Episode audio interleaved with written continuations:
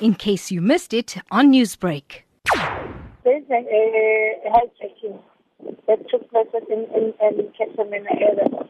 The couple was uh, traveling in the, the Cato Manor area when they were accosted by a group of men who hijacked them and drove the vehicle towards uh, Waterloo. The male victim managed to jump off the car while it was in motion, and the, the, the female was dropped off in Waterloo Eh, unharmed, but they, they were also robbed of their belongings.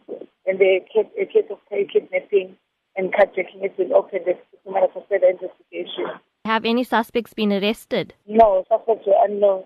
Newsbreak, Lotus FM, powered by SABC News.